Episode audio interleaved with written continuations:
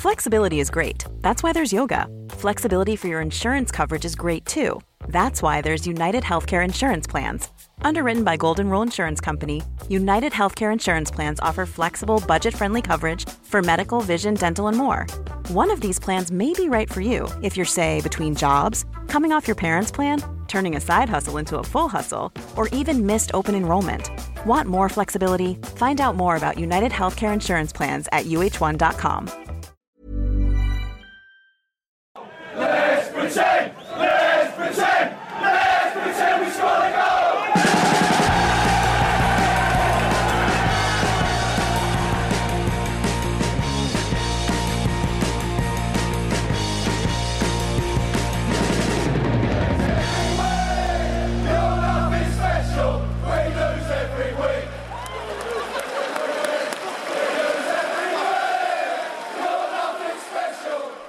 Sportbladets Premier League-podd hälsar välkomna för första gången eh, för säsongen 21-22. Det är helt galet vad tiden springer hörni.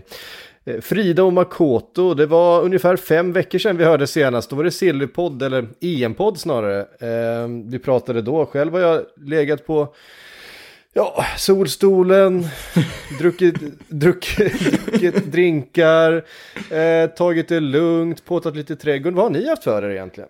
Ja, vad, vad, Ja. vad har vi gjort Frida? Vi har, inte legat, vi har inte legat och latat oss i alla fall, så mycket kan man säga. Vi var iväg på OS i Tokyo och det var ju ett eh, stort äventyr som var väldigt kul får jag säga, men eh, man känner ju av det nu. Eh, man är ju ganska dränerad på energi, men det är bara att ladda om eftersom det är någon ynka dag kvar här till Premier League-starten. Nej, jag, jag sitter själv och försöker återhämta mig från den här klassiska europeiska käftsmällen jag får när man har varit hemma och kommer tillbaka och känner varför bor man i Europa. Så jag är på det här bearbetstadiet som alltid är på typ en vecka eller två eh, efter. Men jag tror att vi och Frida tänker lite olika efter liksom hemkomst från Japan i det, det sammanhanget i alla fall.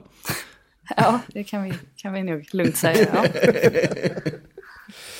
Ehm, vi ska gå igenom den liga som startar i helgen. Eh, det här är ju riktigt häftigt för Premier League är tillbaks. Eh, glad man blir. Vi ska vi göra som vi brukar göra. Vi tar, går igenom alla lag i bokstavsordning. Det blir bra va? Ja. Ehm, premiär imorgon. Eh, Arsenal. Högst upp i tabellen just nu då med noll matcher spelade. Eh, helt enkelt på att man eh, på, på, på bokstavs eh, koefficienten.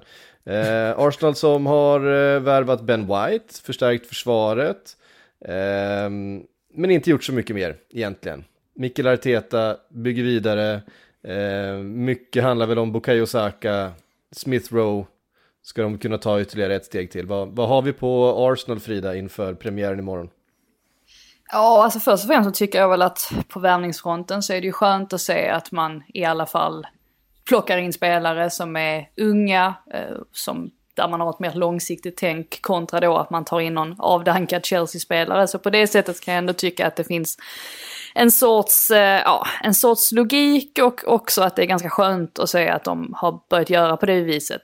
Sen finns det ju förstås förklaringen till det också i att man inte kan plocka spelare från den översta gräddhyllan längre eftersom att man saknar Europaspel. Och det är ju någonting de kommer få utnyttja den här säsongen, att de faktiskt kommer ha mer tid ihop med laget på, på träningsplanen. För vi vet ju allihop att de senaste åren har ju präglats mycket av att de har haft en trupp som, där det kanske har funnits lite osämja, den har varit väldigt stor också vilket har inneburit att spelare har fått lämnas utanför helt från eh, registreringen och sådär. Så att på det sättet så kan det väl vara nyttigt då för Arteta att få så mycket mer tid med spelartruppen utan Europaspel. Med det sagt så är det ju verkligen upp till bevis för honom nu för att Arsenal måste ju ta, tillbaka, ta sig tillbaka till Europa. Eh, det är väldigt viktigt för, för klubbens fortsatta framtid, inte minst eh, ekonomiskt. Så att det finns ändå mycket, ja, en del, alltså mycket frågetecken kring Arsenal. En nyckel är väl att Aubameyang måste börja leverera igen. Han hade inte sin bästa säsong förra,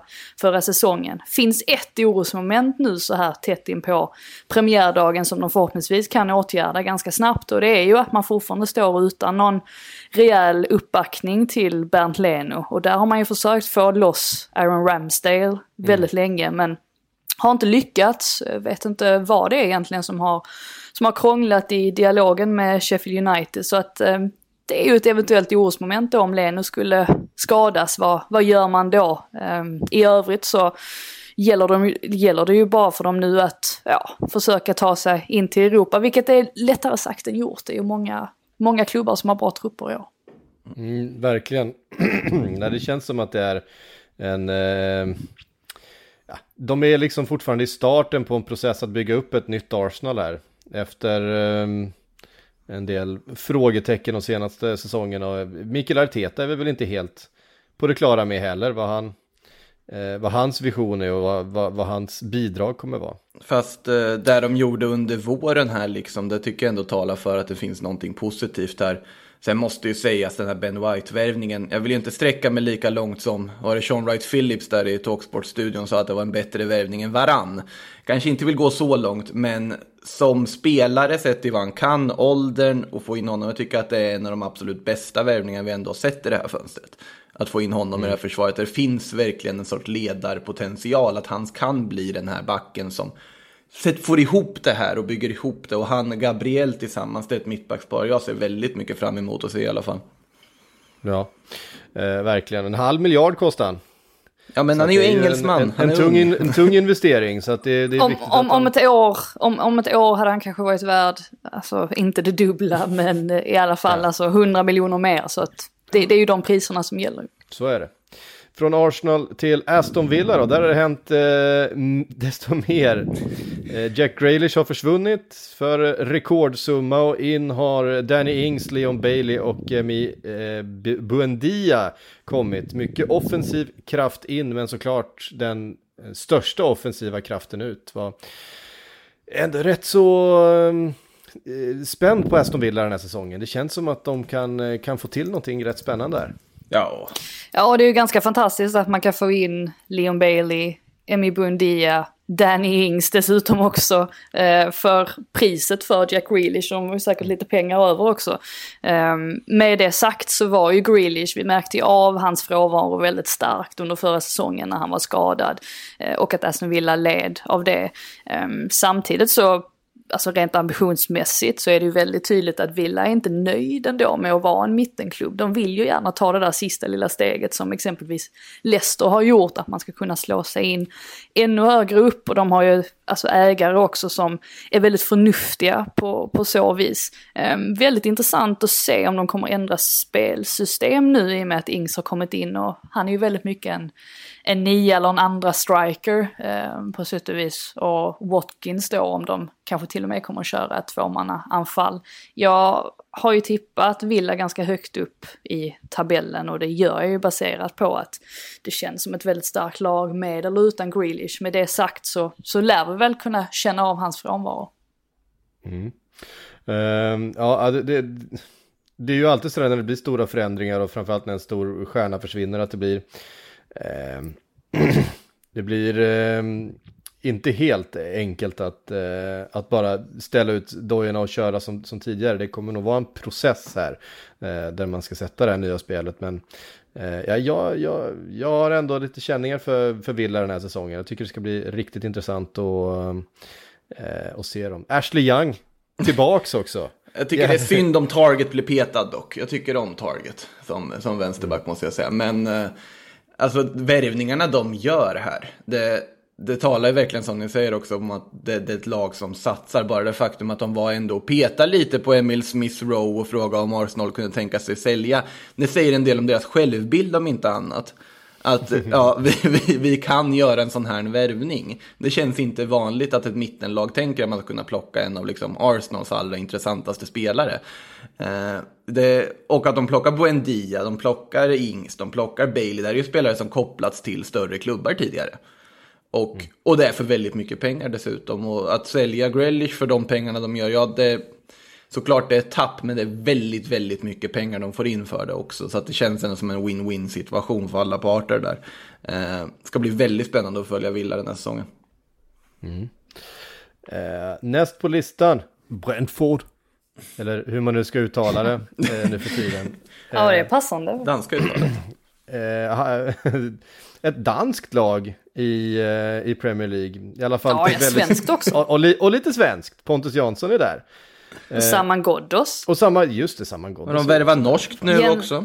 Jens Kajust är på väg. Ja, ja, hur är det nu med Jens Kajust? Blir det någonting till Brent?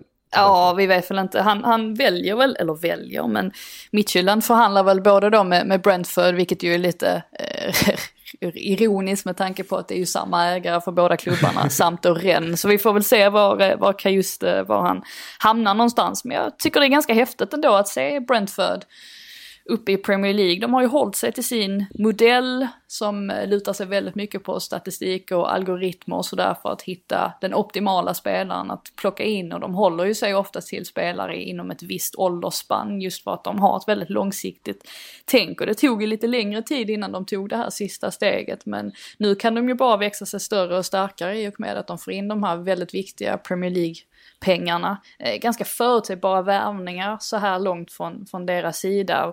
Vilket gör också att det är ganska svårt att placera dem i tabellen. Jag tycker å ena sidan att det känns som att de kan göra en Leeds och komma väldigt högt upp i, i tabellen. Sen finns det en sida av mig som kan känna att de kanske till och med åker ut. Det som troligtvis blir eh, viktigt för dem det är ju att eh, Ivan Tony kan fortsätta Eh, sin fina målproduktion som han hade i Championship förra säsongen. Han bara öste in mål då. 33 och, eh, mål. Det, ja, precis. Och det blir ju väldigt viktigt här då under säsongen för att de ska kunna klamra sig fast högre upp i tabellen. Det är ju oftast där det ligger. Har du en bra striker så kommer du väldigt, väldigt långt. Och jag tror att det kan bli, bli viktigt för Brentford i det här fallet. Mm. Alltså det, är ju, det känns ju som med alla de här med nykomlingarna den här säsongen att eh, de kommer få, få kriga hårt för det där kontraktet. Alltså det Eh, det, det är känslan jag har i alla fall, men eh, vi har ju sett fram emot Brentford ta det här klivet i ett par säsonger nu. De har ju verkligen vuxit. Och, eh, man kan ju tänka sig att Thomas Frank kan få ut av laget här uppe. Man kan ju tänka sig att de kommer att liksom rivstarta på något sätt. Det är ju ändå ett lag som spelar på ett väldigt speciellt sätt, ett specifikt sätt liksom, som kan bli svårhanterat för Premier League-lagen som är etablerade när man möter dem. Men frågan är hur man hanterar eventuella liksom, downfalls under säsongen. För det kommer ju komma liksom formsvackor. Och det gäller ju att de mm. svackorna inte blir allt för allvarliga och att man ramlar allt för mycket. När väl de kommer och beroende på om de kommer i början eller slutet eller så vidare. Så det är ju det som blir nyckeln på något sätt. Men jag håller med om att det är helt omöjligt att placera dem egentligen även om jag har dem på nedflyttningsplats i mitt tips ska sägas. Men eh, de kan ju lika gärna sluta liksom på övre halvan på nionde plats eller någonting också. Mm -hmm. Eh, från Brighton, eller från Brentford till Brighton. Eh, detta olycksaliga, härliga, ineffektiva Brighton. Eh, som jag sålt Ben White såklart. Tyckte nog kanske inte ens att han var deras bästa mittback under förra säsongen. Eh, det finns ganska Nej. bra eh, täckning där bak ändå, så att eh, få in en halv miljard för Ben White, kanske skulle man kunna lägga det på en målskytt. ja, alltså Ben White, det ska ju sägas att han, han har ju en ljusare framtid på så vis att han är betydligt yngre, eller att han är yngre eh, än de övriga och jag mm alltså, betvivlar inte alls att Ben White bara kommer att växa och han kommer säkert ta sig in i landslaget på allvar också i, framöver. Men absolut, alltså Louis Dunk och Adam Webster var ju strået vassare. Eh, särskilt Dunk stack ut och är ju väldigt viktig för dem. Jag är lite orolig just nu för Brighton och det beror på att de har ganska många spelare som som är skadade, alltså bland annat då Dan Burn, eh, knäskadad här de tre första matcherna tror jag. Och eh, Danny Welbeck sitter på en ljumskada också. Eh, alltså mot Getafe vet jag att Potter, då formerade han trebackslinjen där med, med Webster, Dunk och Fältman. Men Fältman vet vi också att han måste täcka upp för Tarek Lamptey som fortfarande ja. inte är tillbaka. Så att det finns ju ganska mycket bekymmer för Potter på så vis att de inte har plockat in sådär jättemycket spelare under fönstret. Och, vilket gör då att supporterna blir lite oroliga. Samtidigt så vet vi å andra sidan att de kan spela väldigt, väldigt fin fotboll. Så att eh, ja, får de bara till det där, alltså XG, att de lyckas omvandla alla sina målchanser till, till fler mål så är det väl klart att de ska kunna hamna högre upp i tabellen. Just nu är jag lite orolig för dem i alla fall. Eh, hoppas ju att Särskilt där, Dan Burn, det trodde man aldrig man skulle säga, men han är väldigt viktig för dem nu när det faktiskt har blivit lite tunnare där bak. Så att, eh, ja, vi får väl se hur de klarar av starten här. Ja, de behöver ju värva en striker i alla fall. Det känns ju så. Ja. De har ju värvat sin, eh, vad heter det, Bissoma-ersättare redan i och Muepo på mittfältet. Men oavsett om Bissoma försvinner eller inte så känns det som att de hade behövt en extra där. Så den värvningen är ju på förhand intressant även om man inte sett jättemycket av Verbia Salzburg förutom att läsa lite statistik. Det ska man ju ändå vara transparent nog med. Men en forward tjatade man ju om förra säsongen och forward har ju inte kommit in här. Så att eh, någonting måste de ju göra på den fronten i alla fall. Ja, nej, det... Jag, jag, är väldigt förvånad över att du inte reagerar på att de har plockat in en Ja men han japansk går ju på lån till Belgien direkt. Alltså, Ja. Kauru Mittoma, han är, han är bra. Han är liksom snabb, vass och med i OS-truppen här, men han ska ju... Om, om svenska spelare har problem att, att etablera sig i Belgien när de ska ut i liksom eh, proffslivet så är det ju tvärtom för japaner som har liksom frodats där innan de har gått vidare till andra klubbar. Så att låna ut honom till Royal Union Saint-Giossé, ursäkta uttalet, känns väl som ett eh, strålande val i början. Men det är väl mer för framtiden, Mittoma har kommit in. Långsiktigt tänk. Så är det. Ja, men att Potter kommer få det här laget att fortsätta spela fotboll och, och, ehm, och se intressanta ut, det tror jag vi kan vara rätt säkra på. Men någon måste ju göra mål. Och de har ju ingen målskytt i det där laget. Ehm, jag är förvånad över att de, att de inte var... Nej, nej, inte. Eh, Han gör ju max 10 mål på en säsong. Eh, att de inte var där och hög på en Danny Ings till exempel. För eh, han, han har ju någon slags målgaranti och med den, med den servicen och leveransen han hade fått i boxen så hade han ju stoppat in 20 mål på Att hade han gått med och gått... Där, Han hade väl aldrig... där handlar det nog om, om pengar väldigt mycket. Alltså Brighton eh, måste ju förhålla sig till en helt annan budget jämfört med många andra klubbar, inklusive Aston Villa som faktiskt har alltså, väldigt stark ekonomi. Så att det är jag inte sådär jätteförvånad över. Här mot Luton Town så tror jag, när de möttes, jag tror de vann den matchen med 3-1, så var det väl Aaron Connolly och Percy Tau som, som gjorde målen. Men det är väl klart att det, där i ligger ju ett väldigt stort frågetecken kring vem som ska kliva fram när det behövs. Ja, jag säger det fortfarande, värva Divock Origi. Honom, honom kan man få på reapriset. Om han vill, det är det som är frågan också. Du måste vilja till Brighton. Vi kan tycka att det är jättetrevligt till Brighton, men spelaren måste ju vilja det också. Skulle vara perfekt. eh, Burnley. Vi, det känns som att alltså Burnley har inte värvat speciellt mycket. Det har inte hänt mycket där. Eh, men de har fortfarande sin Ben Mee och Tarkovsky och Nick Pope och Chris Wood och så vidare. McNeil Vi vet, vi, vi, vet, vi vet ungefär hur Burnley kommer se ut och vi kan väl förvänta oss att Burnley eh, landar en sådär 10-15 poäng ovanför eh, nedflyttningsstrecket. Jag är lite orolig för Burnley faktiskt, men det beror främst på vad det är som pågår alltså bakom kulisserna på ledningssidan. De har väldigt många vakanta positioner just nu. Det kom in amerikanska ägare så sent som vid årsskiftet som väl inte riktigt har hittat sig själva eller man vet inte riktigt vilken väg Burnley kommer ta. Nu är ju Sean Dyche fortfarande kvar, vilket är alltså ett, ett gott tecken i alla fall för att där tror jag att hade han försvunnit, han ryktades ju exempelvis till Crystal Palace ett tag, då tror jag att Burnley hade fått väldigt svårt att hålla sig kvar i Premier League. Nu vet man att Dyche kan, ja, men han kan ju trolla med knäna i stort sett och ändå lyckas få dem att hålla sig kvar trots att de inte plockar in spelare och sådär. Så att vi får väl se, det, det är väl ingenting som lär förändras så tillvida, alltså spelsystem och sådär. Vi vet alla, allihopa hur, hur Burnley spelar. En annan sak som är viktig är ju också att de har fått behålla en sån som Dwight McNeil till exempel. Han skapade ju väldigt många målchanser för Burnley förra säsongen. Jag tror det bara var Ashley Westwood som var, var bättre än honom. Så att det är viktigt att man behåller en sån ung spelare. Det signalerar ju ändå någonting utåt. Och dessutom alltså James Tarkovsky som vi vet har ryktats många år från Burnley att han också fortfarande är kvar. Så att på det sättet så är de ju måna om att behålla sina viktigaste spelare. Men ja, jag har, eh, jag har satt Burnley ganska långt ner i tabellen det här året och det är just på grund av att det känns som att de har hamnat lite i, eh, i stiltje. Ja, noterade att Joel Mumbongo har gått till Accrington på lån. Visste ni det? Ja, ja. ja. Inte jättekul lånedestination kanske. Det finns inte så många roliga lånedestinationer egentligen. faktiskt. det, är oftast, det är oftast Oldham och, och sådana. Ja, det är i och för sig sant. Det är i och för sig sant. Eh, ett lag som däremot ser eh, spännande ut och som kommer ha med toppen att göra är ju Chelsea som eh, fick ordning på grejerna under eh, Tuchel eh, under våren, tog Champions League-bucklan. Eh, ja, ser dessutom ut att förstärka den här riktigt eh, spännande, intressanta truppen med en av Europas allra hetaste strikers i Romelu Lukaku. Det är ju inte, det är ju inte samma eh, tonåring som eh, sprang runt på Stamford Bridge eh, för ett antal år sedan som i så fall kommer tillbaka. Det är ju en helt annan fotbollsspelare. Men alltså att de värvar Lukaku, det säger om det nu blir av vilket det verkar, så det säger ju verkligen hur desperata de var efter den nya på alla sätt och vis. Att den plötsligt dyker upp.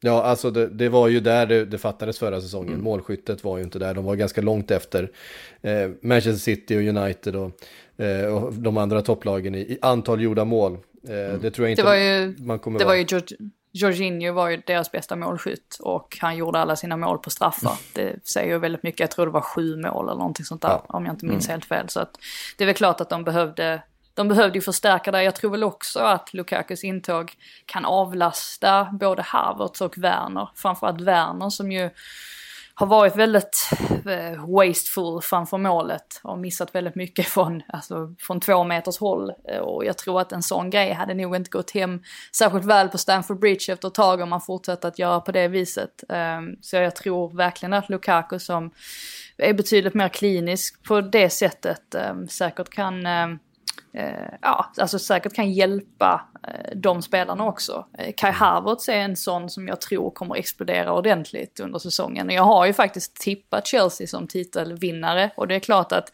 det är väl inte att man präntar ner det och känner, att, känner sig övertygad om att det kommer hända. Men ja, alltså Roman Abramovic brukar ju leverera en, en ligatitel minst vart femte år. Så att det är ju dags nu igen för dem. Och med tanke på att de har väldigt många bitar på plats just i Tuchel som är en väldigt skicklig tränare tränare, de har ett väldigt, väldigt starkt försvar. Det tror jag kan bli en, en viktig nyckel med tanke på att Man City faktiskt vacklade lite grann. Alltså, vi har inte pratat så mycket om det, men de släppte faktiskt in ganska många mål där på slutet kontra då vad Tuchels Chelsea gjorde. Så att det tror jag kan bli väldigt viktigt.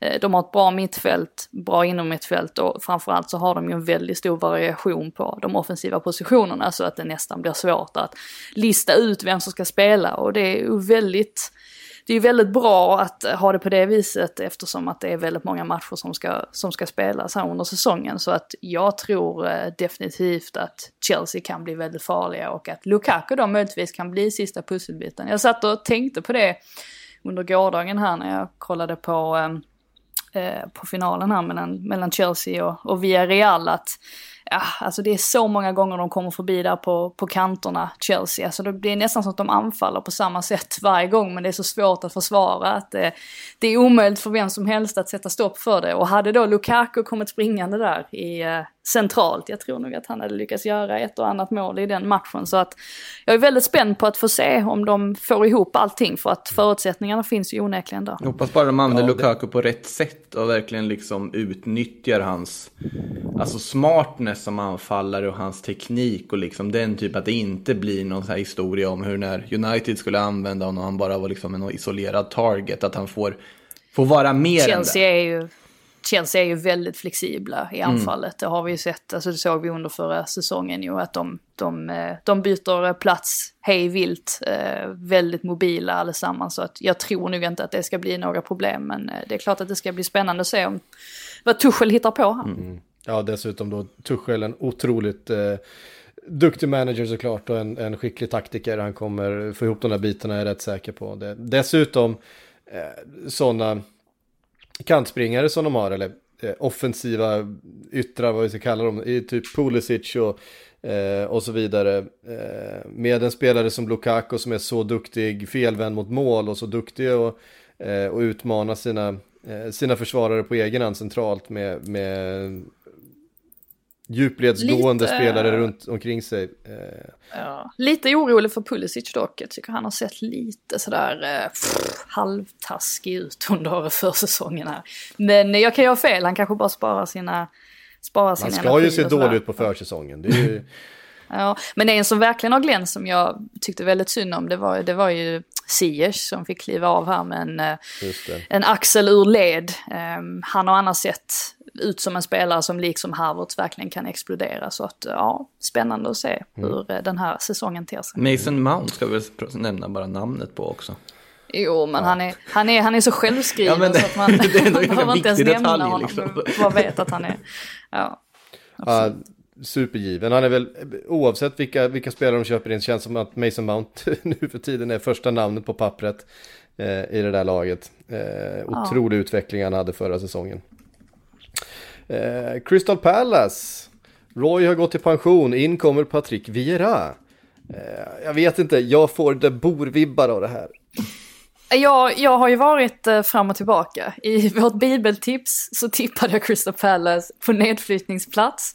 Och sen nu har jag börjat svänga lite till och det är för att jag har sett liksom den senaste värvningen, Joakim Andersen. Det är en jättefin väldigt, värvning. Mm, jättebra. Ja, han är ju, han är ju, eh, vi såg ju alla hur, hur bra han var i fullan förra säsongen. Eh, att det faktiskt var alltså han som hade kunnat göra så att Fulham hängde kvar, även om de inte gjorde det i slutändan. Så att det känns som en väldigt bra värvning. Även Mark, eh, Mark eh, Guehi såklart som har varit väldigt lovande under ett par år nu och att man plockar in honom visar ju ändå att man har ett sånt långsiktigt tänk där också. Alltså de stod ju vid ett vägskäl, Palace, och fick ju välja mellan att antingen hålla kvar vid Hodgson eller att testa någonting nytt. Och nu har de plockat in Viera. Och jag håller med dig Psyk, alltså jag är inte heller övertygad om Vieras tränargärningar. Eh, tycker inte att det är någonting att skriva hem om sådär direkt. Så att, och plus att de faktiskt har ett ganska tufft schema inledningsvis. Så att ja, man är, man är lite, lite rädd ändå. Men jag tror kan de bara komma över det här första hindret så finns det ändå någonting i Crystal Palace som ändå känns positivt. Men det är väl just det här att det gick så dåligt förra gången de skulle försöka testa något nytt. Att, man, att det gör att man nu är, är lite sådär um, varsam kring hur högt man, man rankar dem. Men nu hade jag om, jag, ja, om jag skulle tippa tabellen nu så hade jag nog puttat upp dem några snäpp i alla fall. För jag tycker ändå att truppen börjar se så bra ut. De har ändå Wilfried Zaha kvar fortfarande och Esse inte minst. Så att där, där, finns ändå en del att hämta. Jag är i samma stadie här att man dras mellan när man känner att det kommer bli ett fiasko för Patrik Vera samtidigt som jag tycker de har gjort ett jättefint eh, sommarfönster hittills.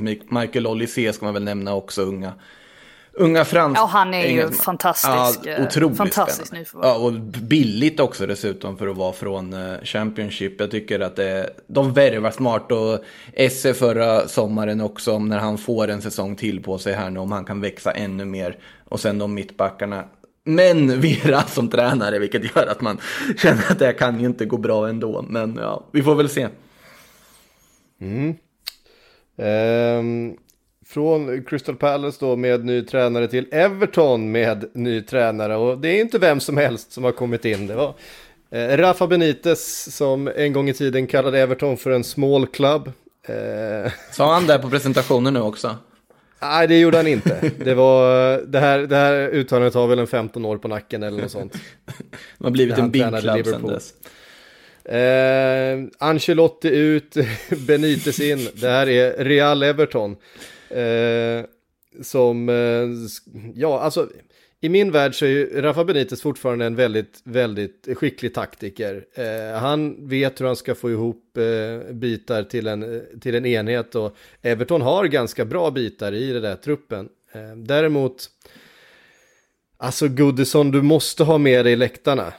Eh, som tränare, det är, det är ett sånt ställe och han börjar ju i viss uppförsbacke, även om stora delar utav, utav eh, supporterklubben vet att han, jag menar, han bryr sig om staden, han, eh, han men ändå, det, det, kommer vara svårt för dem att se förbi att eh, han trots allt är en, en väldigt respekterad och eh, en tränare med legendarstatus i, i den röda halvan av staden. Eh, det ska bli väldigt intressant. Han kommer, få, han kommer behöva en bra start om man säger så. För att annars kan yeah. det ganska snabbt eh, bli motvind. Ja, nej men så är det ju absolut. Och de fick ju en ganska turbulent försäsong här eh, av diverse anledningar och avstängningar i, truppen och sådär. Och det är väl klart att man satt och tänkte att det kanske möjligtvis hade kunnat eh, skälpa dem. Samtidigt så gör ju rapporter gällande att de faktiskt har ja, men, fått en större lagsammanhållning på grund av allting som har hänt och skiftena och att den generella tonen kring Benitez är att man är ganska nöjd med honom och att han är en väldigt tydlig tränare som är väldigt bra på man management, liksom Ancelotti var. Så att det blir väldigt intressant att se hur, eh, ja men dels hur de kommer att spela under honom för att man tänker sig att många av de spelarna som han har att tillgå är kanske sådana som man, man släpper fria lite mer. Eller Ancelotti är ju lite mer så att han, han, släpper, han släpper, släpper gärna spelare lite fria och låter dem ha, ha fritt ansvar. Och eh, ja, Rafa Benitez är ju inte riktigt samma typ av inte tränare. direkt. Nej, däremot så, så kan han ju sätta ett försvar, vilket ju är välbehövligt i det här fallet. Så att jag, återigen det här med att det är svårt att sia kring hur det kommer gå för ett lag. Jag har väldigt svårt att placera Everton i tabellen. Men jag tror ändå inte att de kommer bli sämre på något sätt. Jag tror att de kommer bli lite, lite mer stabilare och att det kanske är precis vad de behöver. De sitter ju fortfarande på spelare också som är som är av väldigt hög kvalitet, inte minst då Dominic Calhoun och Richarlison där fram. Så att eh, hoppas väl också att man äntligen kommer få se Gubbamin som ja, vi inte har fått se på grund av att han har varit oerhört skadebenägen. Eh, så att där, där finns ju en del att ta av i, i truppen. Alltså en liten signal på vart de är på väg här är ju värvningen av Andros Townsend. Alltså att du, du får en högerytter som vet vad han kan, springer på sin kant och slår sina inlägg och Benitez plockar in honom. Det är ju hans version av att plocka in Lucas Vasquez till Real Madrid. Att han får något, han vet precis vad han kommer få på den kanten. Och det säger ju en del att det kanske är just den typen av spelare han vill ha, som man vet precis vad man kommer få av och vet precis hur han ska använda dem. Eh, Så det blir nog ett mer strukturerat Everton. Inte bara på grund av Townsend-värvningen såklart, men jag tycker ändå den är något Quality sleep is essential for boosting energy, recovery, and well being. So, take your sleep to the next level with Sleep Number. With a Sleep Number smart bed, you can individualize your comfort level and enjoy a better sleep night after night. JD Power ranks Sleep Number number one in customer satisfaction with mattresses purchased in store. And now the Queen Sleep Number C4 smart bed is only $1,599, a saving of $300, only for a limited time. For JD Power 2023 award information, visit jdpower.com/awards. Only at Sleep Number stores or sleepnumber.com. lande. Ja, det är två helt olika filosofier som byts här. Eh, Ancelotti som är väldigt god vän med alla spelare, har en eh, fin relation och en bra dialog mot en Benitez som ofta delar ut en väldigt tydlig eh, order till en spelare. En, en uppgift, precis så här ska du röra dig, utan att förklara varför egentligen. Eller, eller varför han har gjort så, utan det är bara det, är bara det som gäller. Känns ju inte som att, känns inte som att Chamez kommer att blomstra under de... eh, Det är, det, jag, jag tror att Chamez är, är inte Benites första spelare på, på plan. Jag tror verkligen inte det. Jag tror han bänkas. Eh, han kanske spelar ändå, eh, men, men det är ju inte... Alltså Benitez, Benitez vill ha spelare som, som kan ta en väldigt tydlig instruktion utan att ifrågasätta den eller att gå för långt ifrån den på planen, för då, då kommer han plocka ut dig. Ehm, och eh, det funkar i vissa trupper eh, och det funkar inte i andra trupper. Ehm, eh, men vi får se. Vi får se hur det blir. Jag tycker Everton har ett spännande lag. Samtidigt så är det svårt att se dem slå sig in topp 6. Men de Men då ska är det vara där och kriga om den där sjunde platsen. eh, Typ med eh, Aston Villa och ja, kanske Arsenal. Ja. Eh, eller varför inte Leeds? Eh, Leeds som eh, slutade nia förra säsongen då och ehm, eh, har plockat in eh, Junior Firpo till exempel då från Barca. eh, Makoto, kan han, kan, kan han riva upp världen? Det, det värsta är att jag tycker det här är en jättesmart värvning av när jag tycker att Junior Firpo är en bedrövlig fotbollsspelare. Eh, men det, det är för att alltså, han, i Barcelona så funkade han inte. Det var, det var en konstig värvning från början. Det kändes som att han kunde ju inte ens, liksom, hans kant var ju tom även när han spelade i en fembackslinje. Att det fanns liksom inget försvarstänk hos honom överhuvudtaget. Har inte jättemycket kvaliteter offensivt egentligen heller och eh, bara allmänt medioker. Men Alltså när han kommer till en annan miljö här i Leeds får säkert större förtroende. Det skulle inte förvåna mig om det här blir en supersuccé. Faktiskt. Som, som liksom wingback. Sen är. Sen är ju Marcelo Bielsa expert också på att han plockar in en spelare som sägs ha en viss position och sen slutar de med att den spelaren spelar precis överallt. Liksom Stuart Dallas gjorde Ja, men det är perfekt, Junior. Firpo har inget positionsspel. Så det är ju helt utmärkt. Då. Nej.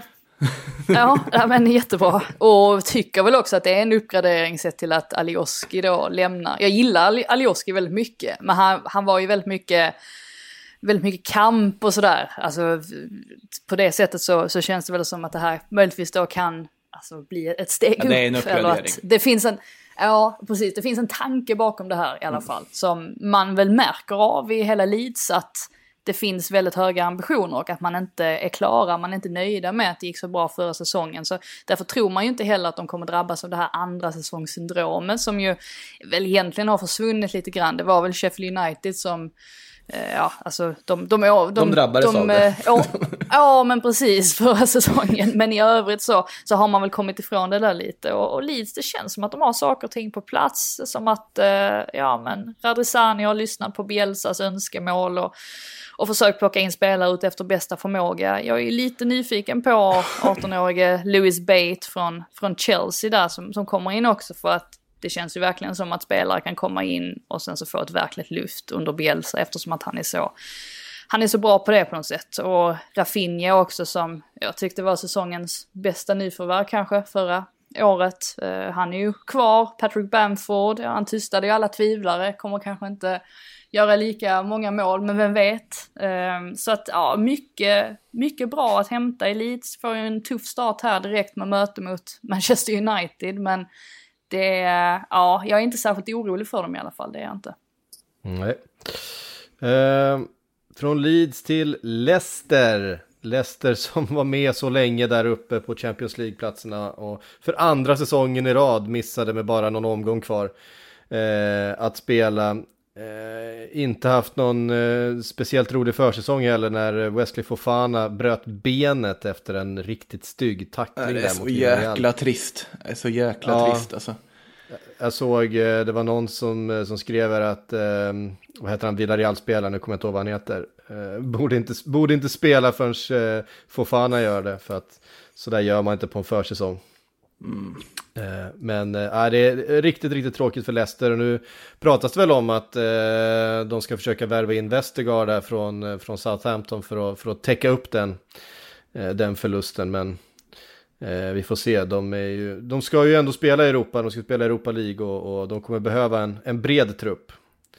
Eh, Har värvat en del dock. Patson Daka, eh, jättespännande spelare in, eh, som Liverpool drog ju också. Eh, Somar Ryan Bertrand kommer in från just eh, Southampton. Ehm, och dessutom en, eh, en väldigt bra trupp Men eh, att, att Ja, absolut. Och, och de har ju fått behålla många av sina spelare också. Det är Mm. eh, den här gången. Tidigare år har det ju varit lite sådär att de kanske har behövt släppa någon för att konkurrenterna har varit, Mm. har varit efter dem i fråga. Men den här gången så, ja, så står de med ungefär samma trupp och det är ju bra på ett sätt. Samtidigt så såg vi ju också att de kunde få det ganska tufft under förra säsongen om några nyckelspelare föll bort och just därför så var ju den här skadan på Wesley Fofana, den, den var ju, eh, ja, den är ju ytterst olycklig på så vis att man kan tänka sig att Leicester ska få lite, lite långsiktiga problem då om de då, om de då inte får in en, en tydlig ersättare då som Västergård till exempel. Um, det här är ju en väldigt, um, det är en väldigt välskött klubb. Jag skulle nog vilja kalla det för hela Premier Leagues mest välsköta, välsköta klubb. Och de har ju investerat väldigt mycket pengar i sånt som ja, men, träningsanläggning och sådär. Så det känns ju verkligen som att de vill, de vill ta klivet upp en, en gång för alla och verkligen slå sig in i den här Big Six, vilket de ju har gjort de senaste säsongerna. Men kanske mer, eh, ja, ja men få lite högre status, alltså rent generellt som klubb. Och ehm, ja, de är duktiga också på att hitta, identifiera spelare och, och forma dem. Ehm, så att, ja, lyckas de bara göra det i år också så betvivlar jag inte att de kommer att hålla sig där uppe i tabellen. Men som sagt, de måste ju ha flytet på sin sida och också se till, se till eh, skador och sådär. Vi såg ju också hur det såg ut i Europa League, att de föll bort där eh, mot eh, Slavia Prag var det väl. Mm. Eh, de åkte ut mot. Och det var ju mycket för att de har inte riktigt den bredden i truppen och de var tvungna att rotera i den matchen. Så att ja, det är ju ett litet frågetecken där. Alltså Sommaré är ju en kanonvärvning skulle jag säga, men jag tycker att den också skickar en viss signal om att det kanske inte är färdigt i det här fönstret än. Att även om de har behållit alla spelare nu så Juri Thielemans är fortfarande intressant för massa klubbar. Madison är fortfarande intressant för till exempel Arsenal som fortfarande vill ha en tia. Eh, det finns en risk att de kommer tappa någon känns det som innan fönstret stänger. Men så välskötta som Leicester är så kommer de ju på något sätt lösa det eller har en plan för det. Det är ju helt uppenbart att de, de har lösningar ifall det skulle vara så att de behöver sälja någon spelare. Så, och hittills tycker jag att de har gjort ett kanonfönster också. Men det är ju väldigt också baserat på att man vet att Leicester värvar smart. Man vet att Leicester har en tanke när de värvar och då blir man liksom man ser inte Patson Daka som en chansning, man ser det som någonting spännande. Man ser Somaré som lite av ett kap där man plockar honom från Ligue för det priset man gör och en fri Ryan Bertrand dessutom. Så Leicester mår, mår bra. Verkligen. Ehm, från Leicester till Liverpool då, de krigade om de där poängen på slutet. Ehm, Liverpool med en Ja, riktigt tuff säsong förra säsongen med mycket, mycket skador, inte minst då på mittbackarna. Jag tror de var uppe i drygt 20 olika mittbackspar innan säsongen var slut. Eh, vilket ju såklart eh, inte var vad man hade förväntat sig. Eh, dessutom supportrar tillbaka på läktaren tror jag betyder väldigt mycket för det här laget. Vi, vi såg ju hur starka, hur starka de var på, på hemmaplan eh, inför den här säsongen har man värvat in eh, Konate från eh, eh, Leipzig och eh, inte gjort så mycket mer eh, annat än det förutom att då tappat Gini Wijnaldum eh, till PSG. Eh, det förväntar sig att det är det gamla Liverpool då, det som var så bra för två säsonger sedan, eh, ska hitta tillbaks till, eh, till spelet och med lite mer trygghet bakåt då såklart van Dijk, Joe Gomez tillbaka från sina skador, Konate har kommit in, Matip finns där. Eh, dessutom så har man då behållit eh, både, eh, ja Nat Phillips kanske försvinner då, men Ben Davis där bakom också och så vidare. Så att eh, man kommer inte göra om, man kommer inte göra om förra säsongens misstag med att eh, vara en eller två gubbar för kort på, eh, på mittbackspositionen. Fabinho har väl förlängt tills han är typ 40 eller något nu va? Också. Ja, precis. Fabinho finns, finns där, men han ska väl förhoppningsvis spela mittfält då den här säsongen. Eh, blir inte minst viktigt då eftersom Wijnaldum inte, inte är kvar. Va? Vad är era tankar runt, runt Liverpool den här säsongen? Alltså jag betvivlar ju inte att Liverpool kommer vara bättre den här säsongen. Eh, alltså att de kommer skapa fler chanser framförallt jämfört med vad de gjorde förra säsongen. Eh, däremot så finns det väl alltså finns det något frågetecken som nu att, ja men Robertson kommer väl saknas x, x antal matcher mm. där.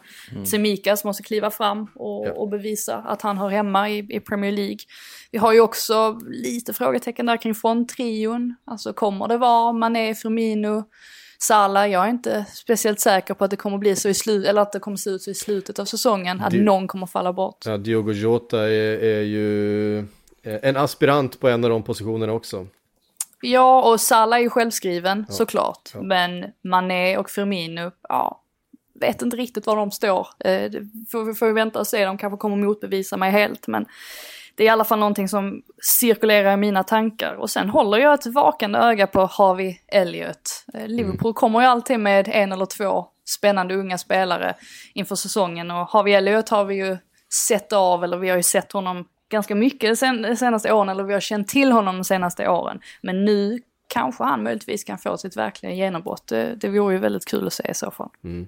Han hade en väldigt fin eh, lånesäsong då förra, förra säsongen och eh, han kommer nog vara med här. Han kommer nog få en del speltid. Han är född 2003 mm. så att eh, han fyller väl 18 här om han inte har, eh, har gjort det. Eh, så att eh, otroligt ja, ung. 90 eller fyller han inte 19 i december? Eller jag kanske har helt fel. Det kanske var någon annan spelare ja. jag kollade på. Eh, han född 2003 i alla fall.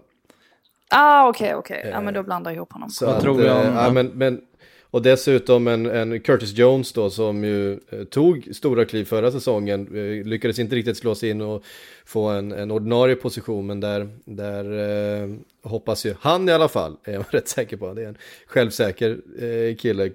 Så ta en, en, plats på det där mittfältet och han har ju eh, enorm potential han också. Eh, väldigt ung även han. Mina Minno kvar också, eller tillbaka?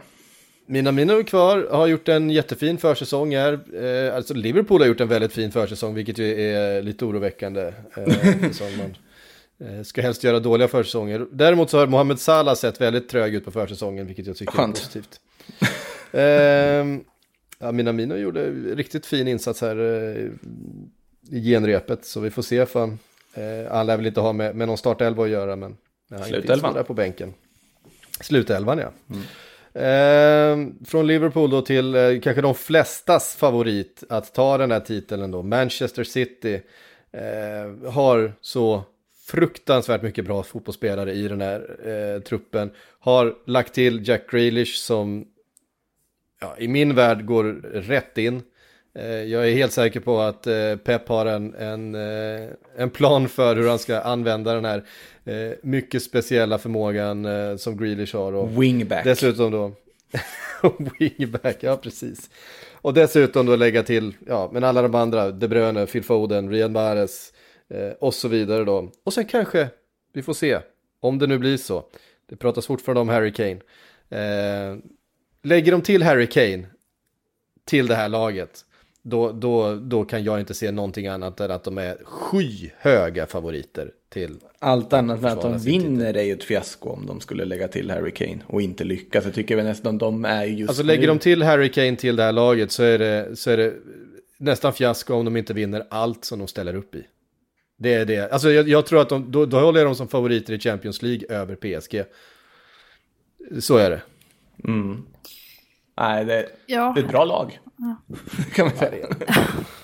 Helt otroligt. Ja, alltså tank, tanken med Grealish först och främst som man har förstått det, det är ju att han ska använda sin nummer åtta roll. Mm. Och då blir det ju alltså De Bruyne och Grealish där. Och eh, det är ju, det var ju de, de två mest kreativa spelarna i, eller de, de två största chansskaparna ska man väl säga, Eh, under förra säsongen. Och ja, att de nu ska spela ihop, det känns ju, känns ju helt otroligt egentligen. Och eh, ja, sen behöver de ju någon som gör målen. Du har varit inne på Kane där och det är klart att det skulle göra att de verkligen förstärkte sin position som titelfavoriter. Eh, förra säsongen så delade de upp ansvaret väldigt mycket. Vi vet ju att Gündogan hade lite grann av en alltså freak-säsong nästan där han gjorde ovanligt många mål. Tror väl inte riktigt att det kommer att hända igen.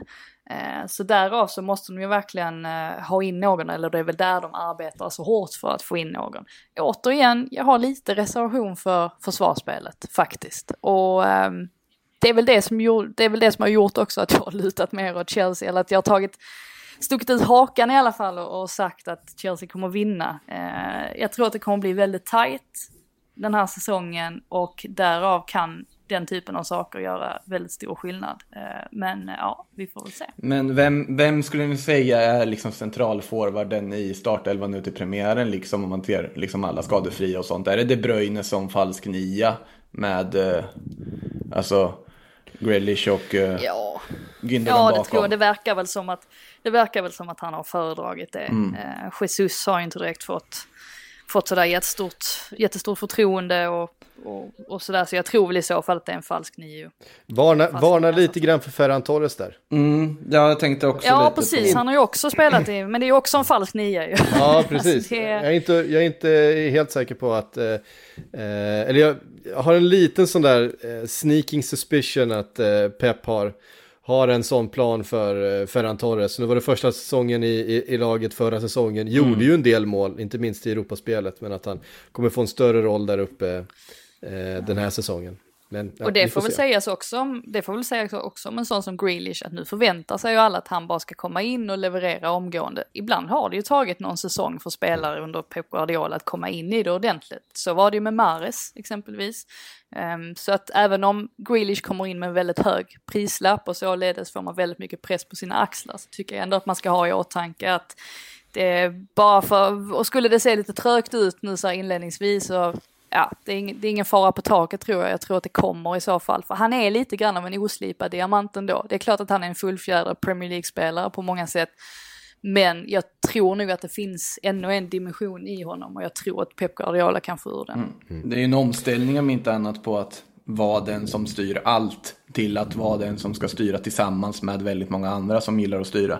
Så att bara det blir ju spännande att se hur han hanterar det. Mm.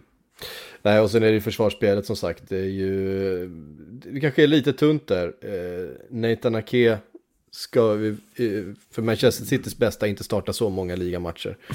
Eh, till exempel. Han var inte värd de pengarna riktigt, det känner man ju så här efter. Det, det skulle jag vara. Chelsea dodged the bullet there kanske.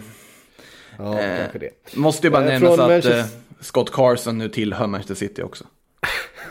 Det är viktigt. det, jag tycker det är viktigt. Ja, det är vackert. Ja, det är fint. Eh, från Manchester City då såklart till Manchester United som eh, har väl gjort sin kanske bästa värvningssommar på, på mycket länge. När man har fått in Jadon Sancho som man har jagat eh, sen Sancho var 12 typ. Eh, det känns som det har pågått i jättemånga säsonger även om han är väldigt ung fortfarande. Eh, och dessutom då Rafael Varan från, eh, från Real Madrid, supervärvning. Ja, för, alltså. ett, för ett helt okej pris dessutom. Ja, eh, Varann-värvningen är den här liksom på något sätt heliga graalen för många Premier League-klubbar under väldigt många år. Så fort det har pratats om mittbackar, om att få en ny mittback som har sagt ja men Rafael Varann har varit kul. Nej men det kommer inte gå, vi får köpa Harry Maguire istället eller vi får göra det här istället. Eh, nu har han flyttat, nu vart det liksom läget när Real Madrid desperata ville offloada pengar för att på något sätt kunna värva Kylian Mbappé, vilket de nu har stämt La Liga också för att kunna göra, men det är en helt annan historia. Eh, Varann i alla fall i United. Ja, det är ju jättetråkigt för Victor Nilsson Lindelöf till att börja med. Men om man bortser från de svenskglasögonen, att få in honom bredvid Maguire, ja det har ju... Det finns väldigt mycket som talar för att det här kommer bli väldigt, väldigt bra. Och att få honom för det priset i den åldern, ja det är en helt enormt bra värvning. Men jag tycker ändå att Jadon Sancho-värvningen, att de till slut får igenom den är det liksom absolut största. För det här är ju spelaren som på något sätt ska bli en symbol för det här nya United som ska bli ja, egentligen en framtida symbol för engelsk landslagsfotboll också på sikt, även om man inte använder så mycket EM nu. Jag tycker det är en strålande rekrytering att de får, får till det till slut och det är den pusselbiten de behöver för att på allvar utmana om ligatiteln. Jag säger inte att de vinner den, men de kommer utmana om ligatiteln och göra den här titelstriden betydligt mer spännande än den förra, är känslan i alla fall. Förutsättningarna har ju aldrig varit bättre Nej. egentligen, post Ferguson-eran. Och eh, det är väl klart att man sitter och tänker att ja, men det laget ska, ska verkligen kunna vara med och, och utmana om om titlar eller i alla fall hänga med på ett, på ett lite annorlunda. Det är klart att de hängde med förra säsongen men att det kommer bli lite mer konsekvent över mm. säsongen jämfört med, med hur det var förra året. Samtidigt så, ja, alltså det enda egentligen frågetecknet är väl fortfarande på det sittande mittfältet. Mm. Och eh, det är väl där ursäkten finns helt enkelt ifall man skulle misslyckas. Eh, I övrigt så tycker jag väl att ja, men bara det här att Pogba ser ut att bli kvar nu, det är ju alltså en väldigt stor seger i sig. Tyckte att han var en av de absolut bästa spelarna i EM mm. och även att Solskär liksom har lärt sig lite grann hur han ska använda Pogba i de större matcherna på ett sätt där man får ut mycket mer av honom. Så att uh, ja, det är säkert många supportrar som sitter, eller de flesta supportrarna sitter säkert och hoppas på att det kommer att bli en, en ljus säsong för Uniteds del. Och, uh, ja, det, det, ser det ju faktiskt ut att bli. Mm. Ja, från ett United till ett annat då, Newcastle. Eh, en mm. klubb där det är frid och fröjd i, i, vanlig ordning och alla är nöjda och glada. Eh, nej, så är det ju inte såklart. Eh, Newcastle som eh, eh, inte har värvat speciellt mycket, lyckades få loss då Joe Willock till slut från, eh, från Arsenal efter hans superfina lån förra säsongen. Eh, men annars är det väl investeringarna som gjordes i eh, Callum Wilson och så vidare som ska fortsätta leverera den här eh, säsongen. Ja, vad, vad, säger vi om Steve Bruce och hans, hans gäng? Är det eh, tolfte platsen, kan de försvara den? Ja, alltså jag, sett till eh, truppen, jag tror jag skrev i vår ligabibel att jag tyckte att truppen såg sämre ut nu kontra för ett år sedan. Men eftersom att man adderade Joe Willock så tycker jag väl ändå att det är ungefär likvärdigt och vi vet ju också att Willock han passade väldigt bra in i det här laget under våren också så att det är klart att det där var väldigt viktigt att få loss honom. Eh, annars har ju alltså försäsongen präglas väldigt mycket av att Mike Ashley har försökt att sälja klubben till det här eh, till de här saudierna och att det inte har lyckats. Han vet ju också att Newcastle måste hänga kvar i Premier League för att han ska kunna få så mycket pengar för klubben. Så att det är ju också viktigt för honom. Så att det är inte, även om han är ovillig att öppna plånboken så vet han ju också att det är viktigt att han gör det. Eh, för att det inte ska bli, eh, ja, för att det inte ska sluta helt i katastrof för hans finansiella verksamheter. Um, jag, jag, tror nog att Newcastle kommer att hänga kvar, uh, men att säsongen möjligtvis kan påminna lite grann om förra året. Uh, det, det, som är skillnaden är väl att, alltså, vi vet att San Maximan hade ganska mycket problem med covid, uh, att de hade mycket problem med covid i, i truppen överlag, och han är en sån spelare som är väldigt viktig. Jag tyckte Callum Wilson gjorde en väldigt bra säsong också, så att där är ändå bra individuella spelare. Så därför så tror jag väl att det kommer inte bli Newcastle som, som åker ut. Mm. Ja, det... Jag vet inte. Eh, de överraskade på mig förra säsongen. Jag trodde de skulle ha det tuffare, men... Eh, eh, ja, jag, jag, tror att, jag, jag, tror att de får det tufft den här säsongen också. Det känns som att det kommer hända saker i januari om de ligger i ett skitigt läge. Att då kommer det hända saker som gör att de på något sätt ändå kan lyckas klara sig kvar. Om de riskerar att åka ut kommer ju inte Steve Bruce sitta hela säsongen till att börja med. Då kommer de plocka Nej. in någon annan. Jag tror att de på något sätt kan rädda upp det också senare, även om ifall liksom hösten skulle bli katastrofal. Ja, precis. Eh, Newcastle till Norwich City, jojo-laget som är tillbaks då, spelar varannan säsong i, i Premier League ungefär. Eh, Vad härligt. Ja, men det är härligt. Har tappat eh, Buendia då till Aston Villa som eh, eh, var otroligt viktig för dem. Har fått in Billy Gilmore, eh, Chelseas eh, supertalang. Eh, på lån eh, för säsongen. Det känns som en, ett viktigt tillskott, men det är ju bara ett lån. Eh, men, men kan ändå spela en nyckelroll för att kanske hänga kvar då den här säsongen, även om jag, jag tror de får det tufft. Ja, de hade ju en, en konstig session förra gången där de inledde så oerhört starkt och sen slutade det ändå med att de blev, ja man fick väl ihop den femte sämsta poängskörden någonsin. um, och, och tittar man, alltså på tal om det här med att titta på pappret, alltså hur trupperna ser ut så tycker jag väl att Norwich ser sämre ut jämfört med vad de gjorde då när de tog klivet upp. Och det är ju just på grund av att Buendia har försvunnit och han var ju en, han var ju en gigant i Championship förra säsongen. Billy Gilmore, väldigt intressant såklart.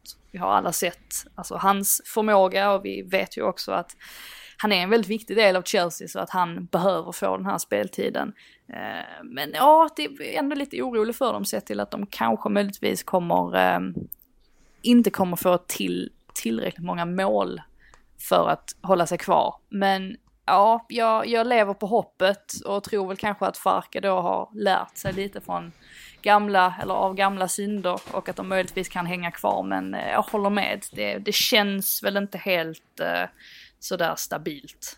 De, de har ju raidat Werder Bremen, vilket jag tycker är lite intressant. Här. Milot Rashikas alltså har kommit in och var ju en spelare som för ett år sedan kopplades till väldigt mycket större klubbar. Eh, var otroligt nära Bayer Leverkusen, men det föll ihop där på deadline day där på hösten.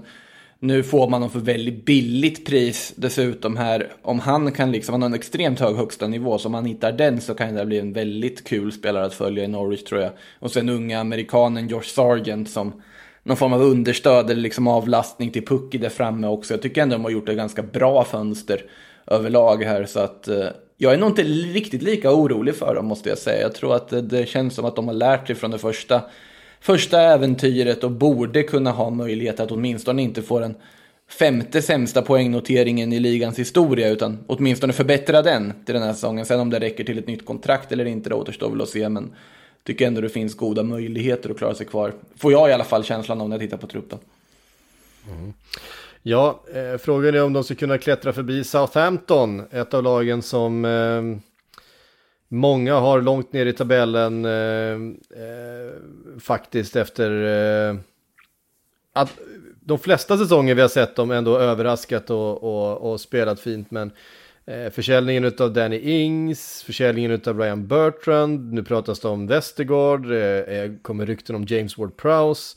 Det känns som en nedmontering av det Southampton som vi eh, har på något sätt vant oss vid ändå ska, ska finnas med i, i eh, eh, som inte är någon slags topputmanare men, men i alla fall i mitten av tabellen.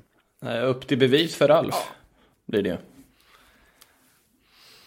Ja, verkligen. Mm. Jag är väl inte helt övertygad om Southampton faktiskt. Jag är, är, ganska orolig för dem också. Det känns väl å andra sidan som att jag är orolig för alla lag. Men här, ja, dels ska man försöka klara sig utan Danny Ings. Ehm, man har i och för sig plockat in alltså, två spelare som väl sticker ut och är ganska intressanta. Och det är ju Amanda Brocha från från Chelsea där på ett säsongslångt lån. Och sen så har man ju även plockat in Adam Armstrong. Jag tror väl att den är klar eh, från Blackburn, 24-åring som är väldigt intressant. Så att eh, problemet är väl att de, de har ingen Premier League-erfarenhet på det Nej, sättet. Jag skulle precis säga det, det, känns som Championship-värvningar. Jag är ledsen, men ja, det där alltså känns det, som Championship-värvningar. Det, det, är ju tufft att, att lägga över allt ansvar på dem. Eh, tror möjligtvis att Nathan Tella är en sån som kan verkligen skina under säsongen. Tyckte att han såg väldigt fin ut eh, stundtals. Men ja, jag, som sagt, jag är, jag är ganska orolig för Southampton. Det råder ju lite turbulens också på ägarsidan som möjligtvis kan påverka. Eh, så att ja, vi får, väl, vi får väl se hur det går för dem. Mm. Um, turbulens uh, hittar vi också i Tottenham. Um, hela Harry Kane-historien har ju såklart eh, lagt en blöt filt över den här sommaren eh, för alla Spurs-supportrar. Eh, Nuno Espirito Santos kom in, var ju inte första valet. Han var heller inte andra valet, tredje valet, fjärde valet, femte valet eller sjätte valet. Eh, om man ska tro nyhetsrapporteringen. Men det var Paraticics första val va? När han kom in, då var det rakt på sak liksom. Då var det klart. Eh, ja, men nu, nu är Spirito Santos från eh, Wolverhampton såklart. Eh, jag vet inte, det var kanske inte tränaren som, som supportrarna ville se heller. En, en eh, tränare å andra sidan som kan sätta ett försvar. Eh, liksom defensivt orienterad. En, man vill inte använda ordet Mourinho-typ, men Eh, på vissa sätt kanske en Mourinho-typ. Eh, jag gillar ju värvningarna de har gjort, måste jag dock säga. Alltså det, mm. det de har gjort hittills, det gillar jag starkt. Alltså Brian Schill, eh, att skicka Erik Lamela till, må så vara att han var en trotjänare och gjorde väldigt mycket nytta på sitt sätt i Tottenham, så att ändå skicka honom dit och sen få Brian Schill för det här priset, en av Spaniens allra mest spännande unga yttre. Jag tycker det är superbra business. Eh, Christian Romero, en av Serie A's absolut bästa mittbackar förra säsongen, eh, kostar ju en slant för Tottenham minst sagt. Det är ju en halv miljard och man vet ju inte vad det här liksom en ettårsgrej i Serie A, hur kommer han hantera Premier League, hur kommer det funka, men bara 30 ålder och det han har visat förra säsongen så känns det som en väldigt bra värvning. Bara att de har faktiskt värvat en mittback säger väl egentligen det mesta och det har man ju tjatat om ganska länge sen om man kan leda försvaret och han kan bli den liksom försvarsgeneral som han säkert är tänkt att bli, det är en annan sak. Men bara på förhand så tycker jag att det känns som två väldigt spännande rekryteringar. Och sen Golini också på lån som en backup till eh, Joris här också. Men det är väl frågan om man ska, hur det blir med Kane också, för det avgör ju väldigt mycket. Jag, håller, jag håller väl inte med riktigt om att alltså, Nuno och José Mourinho är sådär jättelika. Jo, det är klart att de är portugiser båda två och Nuno lärde sig säkert en del av Mourinho i, i Porto, men Ja, visst, båda är pragmatiska också, men Nuno är ju ändå lite mer flexibel sett till hur han spelar. Han är ju en sån som, han får en trupp och sen så anpassar han sitt spelstil, eh, sitt spelsätt utifrån det. Det gjorde han ju i Wolves, det var ju därför han spelade med en trebackslinje, för det var någonting som han inte hade gjort tidigare under sin karriär på det mm. sättet. Då hade han föredragit andra spelsätt. Så att Eh, på det sättet så, så, tycker jag väl att Nuno är väl en lite mer spännande tränare jämfört med Mourinho. Samtidigt så blir det så svårt att eh, bedöma hur bra han egentligen är med tanke på den säsongen som Wolves hade nu senast där Nuno ju försökte implementera en fyrbackslinje, vilket misslyckades fatalt. Och sen hade han dessutom den här svåra skadan på Jiménez som gjorde att målskyttet blev lidande. Det var ju en, en, en katastrofal säsong egentligen för, mm. för Wolves del. Eh, men ja, nu är det ju clean sheet här för honom så att eh, förhoppningsvis kan han väl få saker och ting på plats. Det verkar ju i alla fall som att spelarna generellt uppskattar hans träningar jämfört med Mourinhos träningar. Det är kanske inte så svårt heller med tanke på att Mourinho sades, ja dels tränade de ju inget anfallsspel överhuvudtaget och det var väldigt mycket sådär att det, det var inte så mycket instruktioner. Nuno, där han, för honom är allt instruktioner så att eh, det kommer bli väldigt rak och tydlig kommunikation. Jag är intresserad främst över att se vad som händer med Ndombele. Eh, han har varit väldigt svår för nästan alla tränare som har tränat Tottenham. Eh, och det är, ju, det är ju rätt många nu egentligen. Det är ju Pochettino och det är, Eh, det är Mourinho och så vidare. Eh, alla, har, alla har haft tufft att få, få in honom i laget och det är ju en sån där spelare där det finns så mycket mer att ge och jag tycker det vore synd ändå om Spurs om det slutar med att de, de säljer honom. Ehm, så att ja, det blir spännande att se Deli Ali också om eh, om han får en, ett lyft. Eh, det blir också intressant att se. Mm. Jominsson kritade på nytt kontrakt. Eh, betyder såklart mycket för dem. Han är, han är viktig för deras målskytte men allt handlar om Harry Kane och vad som händer med honom. Eh, jag är väl ändå 60% säker på att han är kvar efter deadline day men eh, det är eh, det, det, är fortfarande, det, det, hänger fortfarande över hela det här laget och han har ju Eh, inte dykt upp på träningar och så vidare. Det, det, ser ju mer och mer ut som den här situationen med ungefär med, med Gareth Bale och, eh, och så vidare före han lämnade. Så att vi får, vi får se här. Daniel Levy är en tuff förhandlare åt, åt alla håll. Eh, och om Manchester City har, har finanserna så, så tror jag att de kommer de kommer kliva in där och han verkar ju själv sugen på att lämna sen. Blir han kvar så tror jag inte att det kommer vara en, en, en sur och eh, eh trög Harry Kane. Det är fortfarande en, eh, en spelare som har eh, kommer spela för det där klubbmärket eh, om han blir kvar. Men han har ju gjort det väldigt tydligt med att han, att han vill lämna och vill spela för en eh, ja, större klubb då, eller i alla fall en Champions League-klubb. Han kanske inte kommer ta alla sina maxlöpningar i, i Europa Conference League. eh, Watford, den eh, tredje och sista nykomlingen då, eh, har eh, till viss del eh, några, några intressanta spelare kvar från senaste eh, vändan i Premier League. Ismail Azar till exempel. har fått in Danny Rose och en striker i Ashley Fletcher. Josh King. Josh Emmanuel King. Denis. Just det. Från eh, Klubb Brygge. Många strikers som har värvat.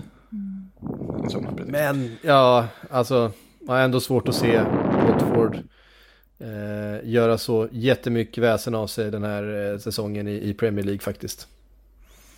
Ja, nej men så är det väl. Det var väl ganska tacksamt ändå för Cisco när han kom in förra säsongen när det hade gått uselt under Vladimir Ivic och han kunde komma in och, och köra sin egen grej och det funkade ju väldigt bra där men vi vet ju alla att Premier League är ju en annan nivå jämfört med Championship. Jag har ju tippat Watford i, i botten av tabellen och hoppas att jag har fel. Ehm, men eh, ja, jag tror att det kan bli väldigt tufft för dem att, att hänga kvar. Med det sagt så är det ju alltid svårt att, svårt att bedöma dem så här på, på förhand och baserat på några förluster under försäsongen. Ehm, en sak som var bra som man kan nämna som positiv är ju att eh, Watford fick in ganska många av sina nyförvärv väldigt tidigt. Och det var just för att Chisco ville ha tid att arbeta med dem. Så det är ju definitivt ett, ett plus. Men ja, jag förväntar mig väl att, att ehm, de möjligtvis kan få det ganska tufft under säsongen. Jag sitter och tittar på Peter Etebos namn och inser att det var ju tre år sedan jag tyckte han var så fruktansvärt bra under VM där. Det har gått ett tag sedan dess. Han har inte riktigt fått det här lyftet efter det nu på, på lån från Stoke City. Men om han är lika bra som då, då är det ju en kanonvärvning. Men det känns inte som att det finns någon garanti för det direkt. Nej.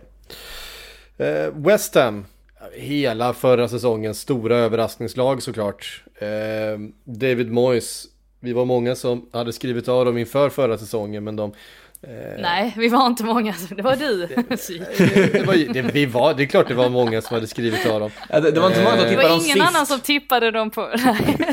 Nej, jag hade dem inte tips på mitt... Jag hade, jag hade dem inte sist på men jag hade dem på nedflyttningsplats. Vi tar flera olika tips. Det, det, det, vi minns tipset av The West Ham sist, det är där, där du kommer minnas från. Ja, det var ju min sån där skämttips.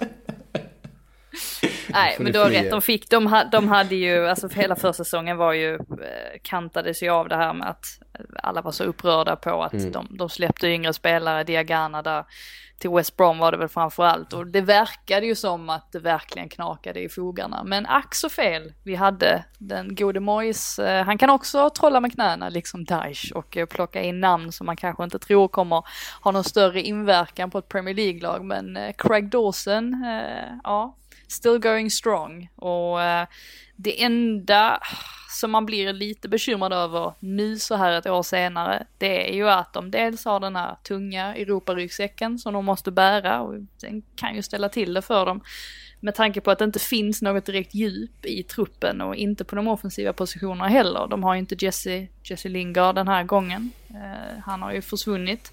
Eh, ben Rama är väl möjligtvis en sån som kan steppa upp och liksom ta över den rollen lite grann. Men jag tror väl ändå att de kommer tappa tappa placeringsmässigt. Eh, lyckas de hålla i den, den formen som de hade förra säsongen så, så tycker jag att det är otroligt imponerande. Mm, ja, jag håller med. Eh, sen så är det klart det finns en väldigt eh, liksom stark eh, ryggrad i det här laget med Declan Rice, med Thomas Zuzek, med Michael Antonio eh, och så vidare. Men, men eh, ja, också svårt att se att de kan upprepa förra säsongens eh, succé.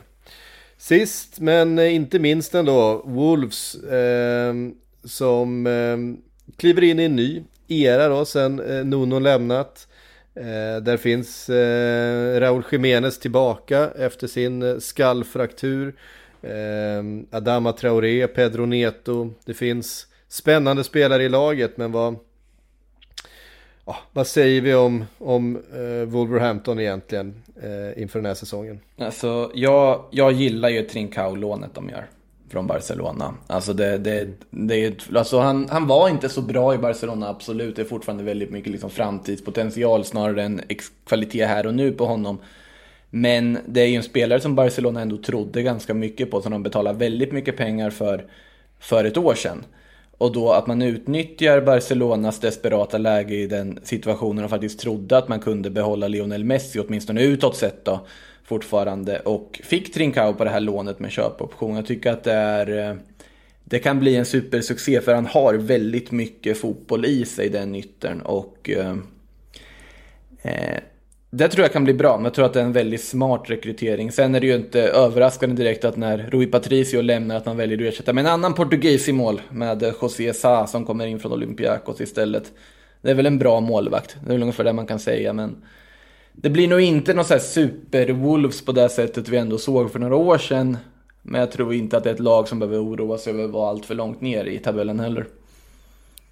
Lars vill ju gärna att de ska spela på ett mer framåtlutat sätt kontra hur de gjorde under Nuno. Och det är väl klart att det kan ju bli det kan ju bli tufft att applicera det, eller vi har ju sett tidigare exempel på att det kan vara ganska svårt att göra den förändringen. Ehm, samtidigt så känns han ändå rätt flexibel i, i sitt sätt att tänka på, så att det, det är mycket möjligt att det kommer falla väl ut. Och, deras ägare där också som ju driver företaget Forsund, de har ju den här ambitionen att de vill att eh, ja, men Forsund ska bli som ett nytt Red Bull. Så att det är inte så att de kommer att eh, ja, alltså begränsa pengaflödet om de skulle behöva göra några värvningar i januari exempelvis. Men det är väl klart att det, det, det känns ju lite, lite ovisst ändå när det kommer in en ny tränare sådär som ska få ordning på, på saker och ting. Men det är, väl, det är väl bra att han är portugis i alla fall så att det blir enkelt för dem att kommunicera med varandra.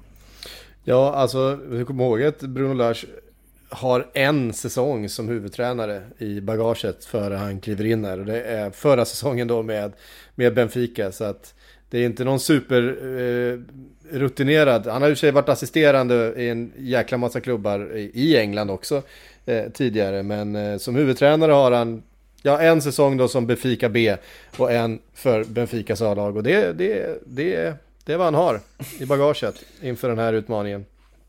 Det är ju en sån som man kan tänka sig, nu, nu kanske man kommer ha helt fel, men en, en sån tränare som kanske ligger i farozonen att bli sparkad tidigt. Nu, nu kanske man kommer få helt fel på det här, men det, det är väl klart att tankarna dras lite grann ditåt med tanke på, som du säger, att erfarenheten kanske inte riktigt finns på det sättet. Eh, kanske framförallt också att man inte har erfarenhet från Premier League. Jag vet att det är en, det är en tröttsam grej att, att säga det här med att ah, Premier League är så mycket mer annorlunda jämfört med andra ligor. Men eh, alltså alla säger det ju som jobbar här också, att det faktiskt är en ganska stor skillnad och att det i vissa fall handlar om att man måste acklimatisera sig så att, eh, och lära sig ja, lära sig lite grann om det fungerar. Så att eh, vi får väl hoppas att eh, vår gode Lars att han får tillräckligt mycket tid på sig för att göra det. Alltså när, när man plockar en orutinerad tränare finns det ju två alternativ även om det inte är uttalat. Och antingen är det att du ser en väldigt stor potential att bygga någonting på sikt eller så ser du en placeholder. Och det är ju det som vi får se nu, vilket av dem det är ifall nu resultaten skulle gå lite sämre i början. Ja, alltså, och jag menar Benfica som slutade trea i portugisiska ligan. Det kan man ju nästan göra med en... Eh, Nej, säg nu inget dumt här nu. Men alltså så här, när, när har Benfica placerat sig utanför topp tre i, i portugisiska ligan senast? Jag vet inte, har man gjort det överhuvudtaget de senaste 20 åren? Eh, det tror jag inte. Det är väl alltid, alltid Benfica, Porto, eller? Sporting och Braga som är, är, är topp fyra i den, i den ligan. Men måste de väl ha varit fyra någon gång? Nu ska jag kolla upp där samtidigt som vi... Ja, de möjligtvis att de har varit fyra någon gång, men det är, det är topp fyra i alla fall. Det är om, om Braga smug, smugit förbi vid något eh, tillfälle, men annars eh, är det ju en, är det ju en liga bestående av fyra lag eh, i stort sett. Och eh, övriga göra sig inte så mycket besvär. Nej, men så är det ju. Du, eh, 2007-2008 eh, slutade de fyra. Ja, du ser. Så det är ju inte så att han kommer ifrån någon, någon, någon braksuccé i portugisiska ligan heller. Eh, så, men vi får se. Vi får se vad, vad han kan ställa till med i Wolverhampton.